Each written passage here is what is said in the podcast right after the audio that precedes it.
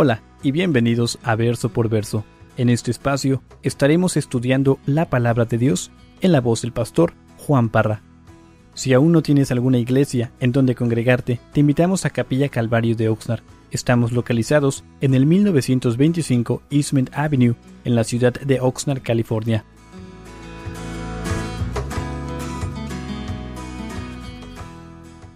Abramos nuestras Biblias a Mateo, capítulo 5. Mateo, capítulo 5.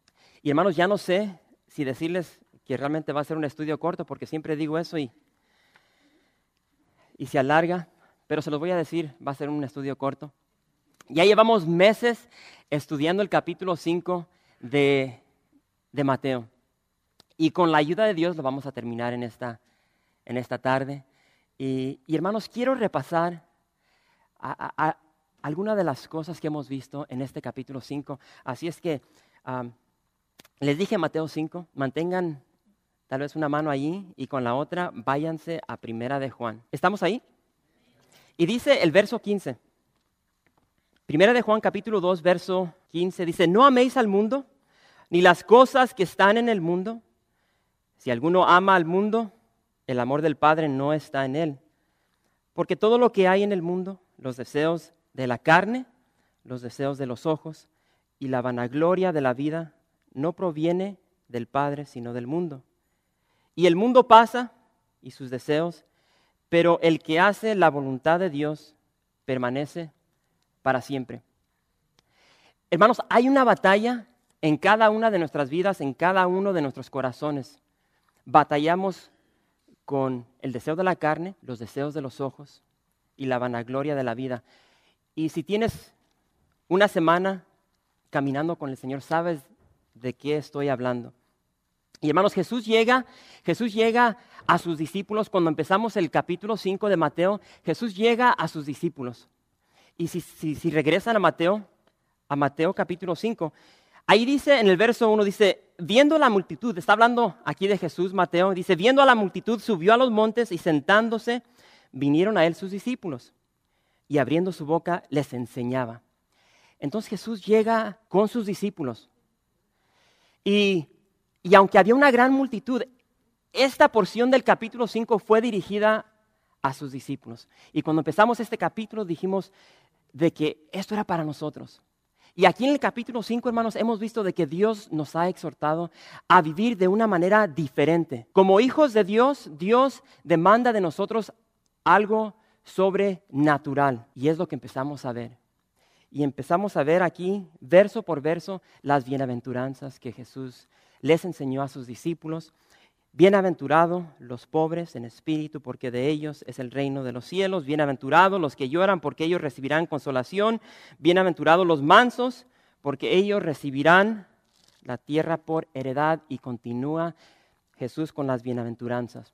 Hermanos, lo que Jesús enseñó en este capítulo, una vez más, era muy distinto a lo que se estaba enseñando en aquel entonces. Y es, y es lo mismo el día de hoy. El día de hoy, por eso empecé con Primera de Juan. El día de hoy el mundo nos enseña algo muy distinto y vamos a hablar un poco sobre eso. Vamos a retroceder y vamos a ver lo que el mundo nos enseña el día de hoy. Pero de acuerdo a lo que Jesús les enseñó a sus discípulos, es totalmente lo opuesto que lo que ellos estaban aprendiendo en aquel entonces. Jesús llega y Jesús, en vez de disminuir, en vez de menospreciar la, mansedumbre, Jesús la exalta. Y vimos de que la mansedumbre es poder, un poder controlado. Jesús dice que es mejor dar que recibir. Jesús dice que es mejor morir que vivir. Jesús dice es mejor ser el último que el primero. Es mejor perder que encontrar. Jesús dice que el menor será el mayor. Y hermanos, esa enseñanza es contraria a lo que el mundo nos enseña el día de hoy. Y es lo que empezamos a ver aquí en las bienaventuranzas. Jesús le dice a sus discípulos y nos dice a nosotros, iglesia, ustedes son la luz del mundo. Y, lo cierto es de que ya vimos esta, esta porción de la palabra de Dios. Vivimos en un mundo lleno de tinieblas. Jesús dice, ustedes son la luz. Ustedes tienen que traer luz, guianza. Debemos resplandecer en un mundo de oscuridad. Es lo que nos enseña Jesús. Y después Jesús dice, ustedes son la sal de la tierra. y hablamos de lo significante que era la sal en aquel entonces, la importancia que tenía la sal. Jesús dice, ustedes son la sal de la tierra, a un mundo que está desabrido, a un, a un mundo que, que no tiene sabor, a un mundo que se está pudriendo. Jesús dice, ustedes son la sal de la tierra, ustedes tienen que traer un distinto sabor a este mundo, ustedes tienen que despertar una sed a este mundo, e, e, e, esa sed de, esa agua viva que es Jesucristo. Y es lo que nos empezó a, a enseñar aquí Jesús. Después empezó a hablar sobre la ley. Jesús dice, yo no vine a abrogar la ley, Él vino a cumplirla. Él vino a vivir lo que se encuentra en este libro. Y es por eso que nosotros aquí en la iglesia tenemos ese lema, aprendiendo a vivir la palabra de Dios. Dios demanda de nosotros de que no solamente seamos oidores de la palabra, sino hacedores. Y ahí es donde se pone difícil, porque es difícil ser obediente a la palabra de Dios. Y hace un par de semanas vimos de lo que Jesús nos, estuvo compartiendo concerniente a la ira. Hablamos de que, hermanos, tenemos que tener cuidado con la ira. No debemos, no podemos dejar que la ira nos controle. Porque si recuerdan esa porción, Jesús nos, lo dice aquí una vez más y están ahí en, en Mateo capítulo 5 verso 21 dice, oíste que fue dicho a los antiguos, no matarás, y cualquiera que matare será culpable de juicio. Eso es lo que se enseñaba en aquel entonces, pero Jesús llega y dice, pero yo os digo que cualquiera que se enoje contra su hermano será culpable de juicio, y cualquiera que diga necio a su hermano será culpable ante el concilio, y cualquiera que le diga fatuo quedará expuesto al infierno de fuego. Jesús llega y dice, aquí esta es la verdadera enseñanza. Vimos de que, de que en aquel entonces había una enseñanza superficial. Y, en sí, hermanos, vimos de que el pecado nace en el corazón, nace en nuestro corazón. De allí salen los hurtos, las blasfemias, los adulterios, la fornicación, los enojos. Y hablamos sobre eso. Nuestro Señor Jesucristo nos, nos, nos trajo convicción concerniente al enojo. No fue una enseñanza superficial. Y el domingo pasado ah, hablamos sobre el adulterio. En aquel entonces hablamos de que los, los fariseos se justificaban porque ellos decían, yo jamás me he trepado a una cama con otra mujer, jamás he tenido relaciones sexuales con otra mujer. Una vez más Jesús nos da el espíritu de la ley y nos enseña de que no solamente se trata de, de, tener relaciones sexuales con una mujer, y empieza a hablar Jesús, si tú ves a una mujer con deseos de tener relaciones sexuales, con ella ya adulteraste en tu corazón. Y empezamos a hablar sobre todo eso, donde Jesús dice, si, si, tu ojo derecho te es ocasión de caer, sácatelo. Si tu mano derecha te es ocasión de, de, caer, córtatela. Y hablamos de que Jesús no está promoviendo aquí la mutilación del cuerpo. Y hablamos de que te cortes ambas manos, vas a seguir pecando. Si te sacas los dos ojos, vas a seguir pecando. ¿Por qué? Porque ya vimos que ahí en el capítulo, ya se me, no quiero equivocarme, Jesús nos dice de que, de que el pecado sale del corazón. So, nos podemos cortar nuestras manos, nuestros pies, podemos sacarnos nuestros ojos, vamos a continuar pecando.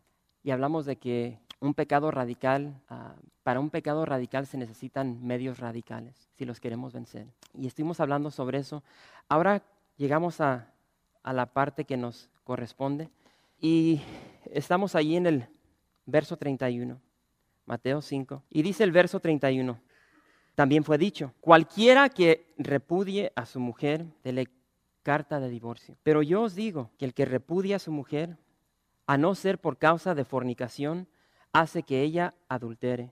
Y el que se casa con la repudiada comete adulterio. Dos versos.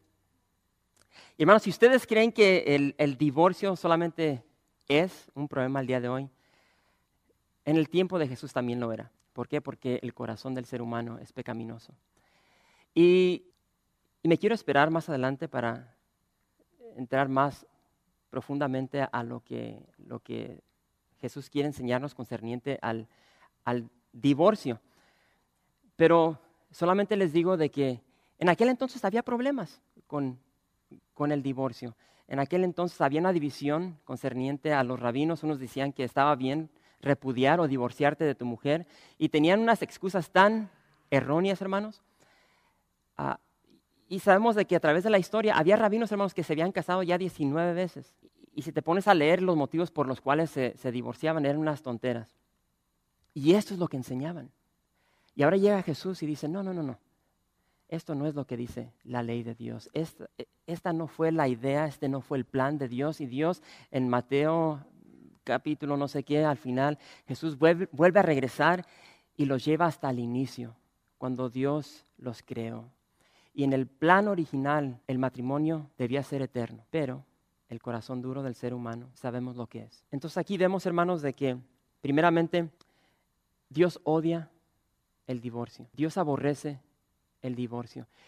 Y si, y si vemos a nuestro alrededor, vivimos en un mundo que glorifica el divorcio. Si ya te enfadaste de tu pareja, déjala, ya sea tu esposa, tu esposo.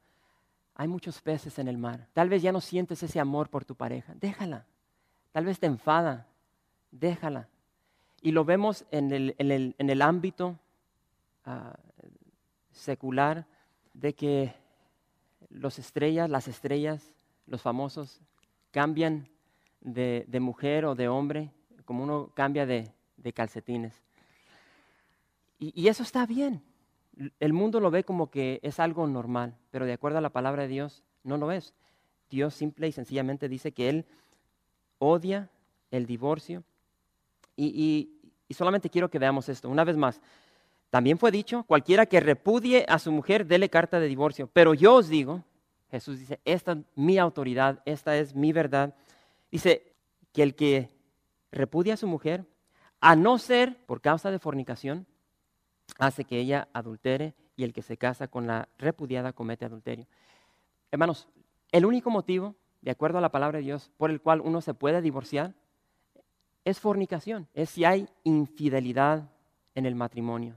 Y aún así, si vemos el corazón de nuestro Señor Jesucristo, el corazón de Dios, Dios demanda de nosotros que aún en esas situaciones perdonemos. Pero cuando hay infidelidad, cuando hay fornicación, adulterio, se abre la puerta para el divorcio. Y no hay peros para eso. La palabra es sencilla. Hace un par de semanas uh, hablaba con una, una joven y, y, esta dama puso peros como no se pueden imaginar. Ya estaba separada de su, de su, de su esposo y por el simple hecho de que ya no sentía que amaba a su esposo, ya lo quería dejar, ya se quería divorciar. Hermanos, esos no son motivos para dejar a tu cónyuge.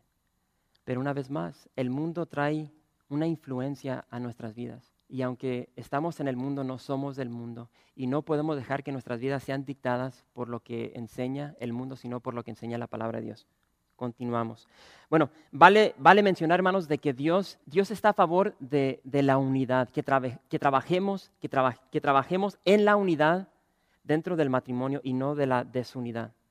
La tendencia es de que cuando hay desunidad dentro del matrimonio uno quiere pelar gallo, quiere separarse, quiere alejarse. Y, y, y, lo cierto es de que no nos gusta la confrontación, pero tenemos que aprender a confrontar nuestros problemas. Y la confrontamos con la palabra de Dios porque es nuestra autoridad y es la verdad. Verso 33. Dice, además habéis oído que fue dicho a los antiguos, no perjurarás, sino cumplirás al Señor tus juramentos. Pero yo os digo, no juréis en ninguna manera, ni por el cielo, porque es el trono de Dios, ni por la tierra, porque es el estrado de sus pies, ni por Jerusalén, porque es la ciudad del gran rey, ni por tu cabeza jurarás, porque no puedes hacer blanco o negro un solo cabello. Pero sea vuestro hablar sí, sí, no, no, porque lo que es más de esto, del mal, procede. Hermanos, aquí Dios, Jesús, no, no está prohibiendo juramentos oficiales, juramentos uh, solemnes. Cuando nos casamos, ¿qué es lo que hacemos? Llegamos y hacemos un pacto, promesas. Y, y, eso está claro, lo podemos ver a través del Antiguo Testamento, en los Salmos, en el libro de Números. Um, lo que tenemos que entender aquí, hermanos, es de que en aquel entonces, tal como el día de hoy, muchas personas echan mentiras. Hablan contigo uh, ya con intenciones de, de, transearte. Hay otra palabra para, para no usar eso, ya lo sé. Para engañarte. Y, y, y, hay personas que llegan a ti desde un momento, ellos ya se están planificando cómo te van a ¿Cómo te van a robar? Tal vez te van a quitar dinero, te van a quitar algo, te van a robar. Y, ellos te van a hablar con una sutileza, te van a engañar. No se crean de lo que dicen por ahí que los chilangos son buenos para eso. Hermanos, los chilangos son los más hermosos de, toda la tierra. Ellos tienen esa fama, pero se, la han, se la han dado de mala onda. Pregúntenle a Marcos. Ah, yo no sé por qué dije eso.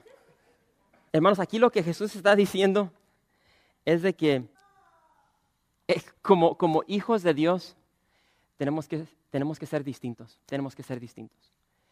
Y muchas veces llegamos a la iglesia con esas costumbres que teníamos en el pasado.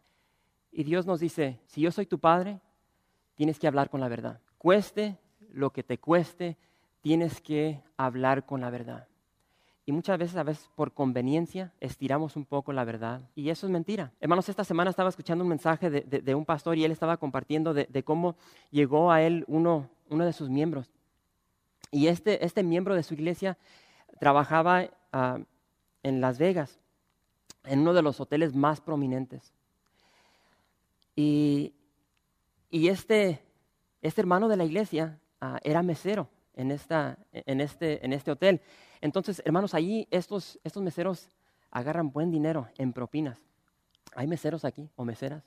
A veces, si, si, si, si trabajas en un restaurante bueno, a veces las propinas son, son, son buenas. Yo recuerdo cuando entregaba pizzas, hermanos, yo a veces en una noche agarraba como 70 dólares de propina. ¡Wow!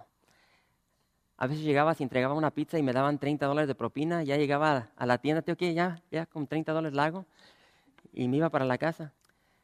Este hermano trabajaba en este, en este hotel, agarraba muchas propinas. Y conforme se fue acercando ese, ese tiempo donde uno hace los impuestos, todos los trabajadores ahí del hotel ah, empezaron a juntarse y se pusieron de acuerdo. Vamos a, a ponernos en unión y vamos a decir de que todos hacemos esta cantidad de propinas, que era una mentira. Y este hermano tenía convicción, él sabía, yo soy hijo de Dios, no puedo echar mentiras. Pero toda la bola que trabaja ahí no eran cristianos. Entonces él fue y le preguntó al pastor, ¿qué hago? O sea, ya la mayoría, el 99% van a echar mentiras de que ganan una cantidad menos para que no lo tengan que declarar en sus impuestos. Y el pastor le dijo, hey, tú eres hijo de Dios, habla con la verdad. Y regresó y, este, y él puso lo que él ganaba de propinas. Bueno, cuando se enteraron los demás, híjole, no se le acabó este, este hermano. Los cocineros le empezaron a dar equivocadamente la comida, lo trompezaban, no le ayudaban los otros meseros en, las mesas. Entonces su vida se, hizo un caos por lo que él hizo. Persecución por hablar con la verdad. Y, hermanos, ya no sabía qué hacer este, este, este varón. Y llega al pastor y le dice, hey tío, ¿qué, onda? Tú dijiste que, que, dijera la verdad, ahora no me la acabo ahí en el trabajo. Y el pastor le dijo, tío, ¿qué? Persevera, sigue, sigue brillando en medio de las tinieblas. Y hermanos, siguió esa persecución sobre su vida, al punto donde ya estaba él listo para dejar el trabajo porque no aguantaba. Le hacían su vida miserable. Y un día lo llamó el, el gerente, el, el manejador a su oficina y dijo, quiero hablar contigo. Y se lo jaló y, él bien nervioso y se lo jaló y le dice, dice, por ahí escuché de que, de que te está yendo mal con todos tus compañeros de trabajo por algo que hiciste. Sí, pues todos querían que echara mentiras en, en, mi, en mis impuestos de, las propinas.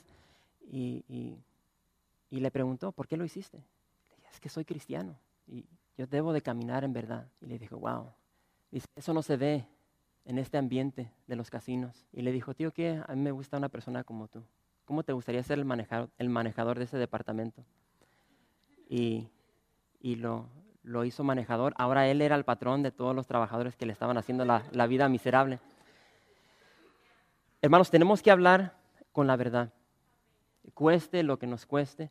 Y tenemos el ejemplo de nuestro Señor Jesucristo. Jesús no nos enseña estas cosas simplemente por enseñárnoslas, Él las vivió. Así es que, hermanos, que nuestro sí sea sí, que nuestro no sea no.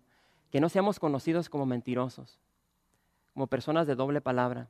Y hermanos, cuando, cuando adquirimos esa, esa actitud, cuando nos conocen como hombres o mujeres que no cumplen su palabra, hemos arruinado nuestro testimonio. No dejemos que eso pase. Verso 38. Ya mérito terminamos, hermanos. Les dije. Mateo 5, verso 38 dice, ¿oíste que fue dicho? ojo por ojo y diente por diente. Pero yo os digo, no resistáis al que es malo. Antes, a cualquiera que te hiera en la mejilla, derecha, vuélvele también la otra. Y al que quiera ponerte a pleito y quitarte la túnica, déjale también la capa. Y al que quiera que, y a cualquiera que te obligue a llevar carga por una milla, ve con él dos. Al que te pida, dale, y al que quiera tomar de ti prestado, no se lo rehuses. Oíste que fue dicho, amarás a tu prójimo y aborrecerás a tu enemigo. Pero yo os digo, amad a vuestros enemigos, bendecid a los que os maldicen, haced bien a los que os aborrecen y orad por los que os ultrajan y os persiguen, para que seáis hijos de vuestro Padre que está en los cielos, que hace salir su sol sobre malos y buenos, y que hace llover sobre justos e injustos. Porque si amáis a los que os aman, ¿qué recompensa tendréis? ¿No hacen también lo mismo los publicanos? Y si saludáis a vuestros hermanos solamente, ¿qué hacéis de más? ¿No hacen también así los gentiles? Sed pues vosotros perfectos, como vuestro Padre que está en los cielos es perfecto. Hermanos, esta es una porción increíble. Bueno, toda la palabra de Dios. Aquí en el verso 38 tenemos la ley del talión, esa ley de la represalia. Y hermanos, hay tanto que se puede decir sobre esta sección. Y yo no sé si ustedes notaron aquí que Jesús constantemente está diciendo, por ejemplo, en el verso 38, oíste que fue dicho. Verso 43, oíste que fue dicho. Es algo que hemos visto a través de este capítulo. Pero Jesús dice, pero yo os digo, hay cosas que el mundo nos va a querer enseñar, hay cosas que aún nuestros padres nos han inculcado desde, desde pequeños. Hermanos, esa no es nuestra autoridad. Nuestra autoridad es la palabra de Dios. ¿Qué es lo que Dios nos dice para, para nosotros? Y hermanos, aquí vemos tantas cosas y todo recae sobre, una vez más, de que tenemos que ser diferentes. Tenemos que ser diferentes de los del mundo.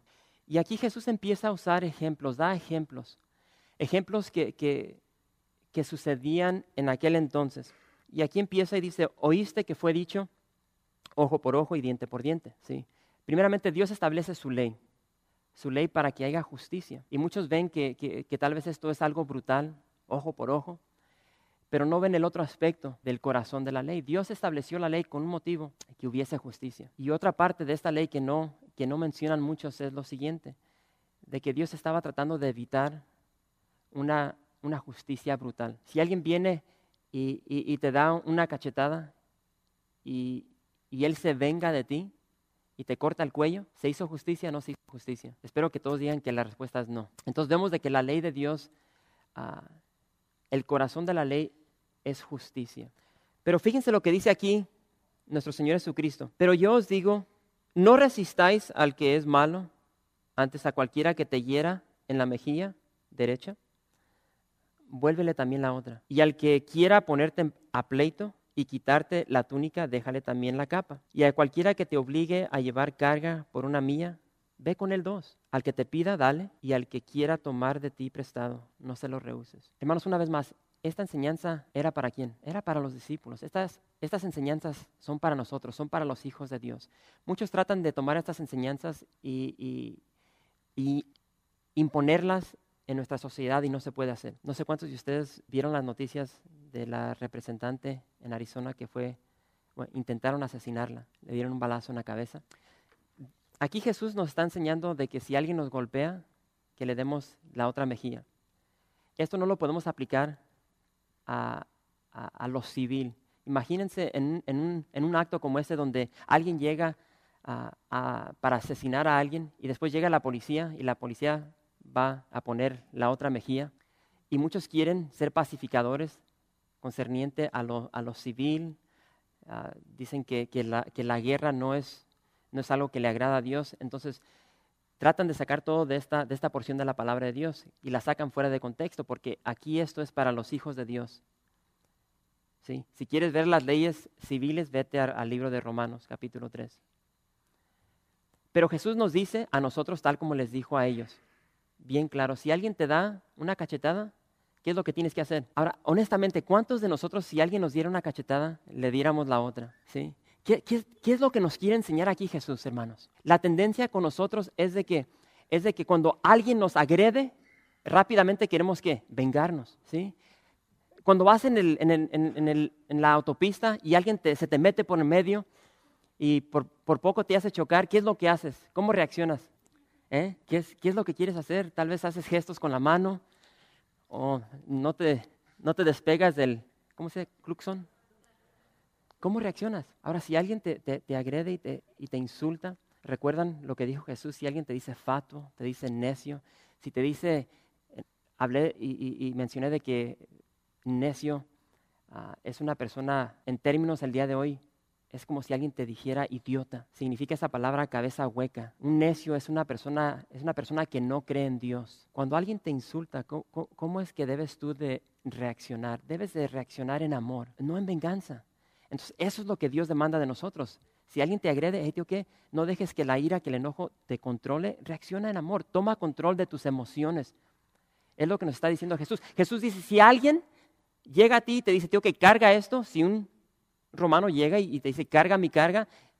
Si, te vas al tiempo de Jesús, los romanos tenían la autoridad de decirle a cualquier persona que fuera, a, cualquier persona que ellos le dijeran, tío, que carga mi carga, la tienes que cargar una mía. Ahora, la mía no era la misma distancia de lo que es el día de hoy, es un poquito menos, menos corta.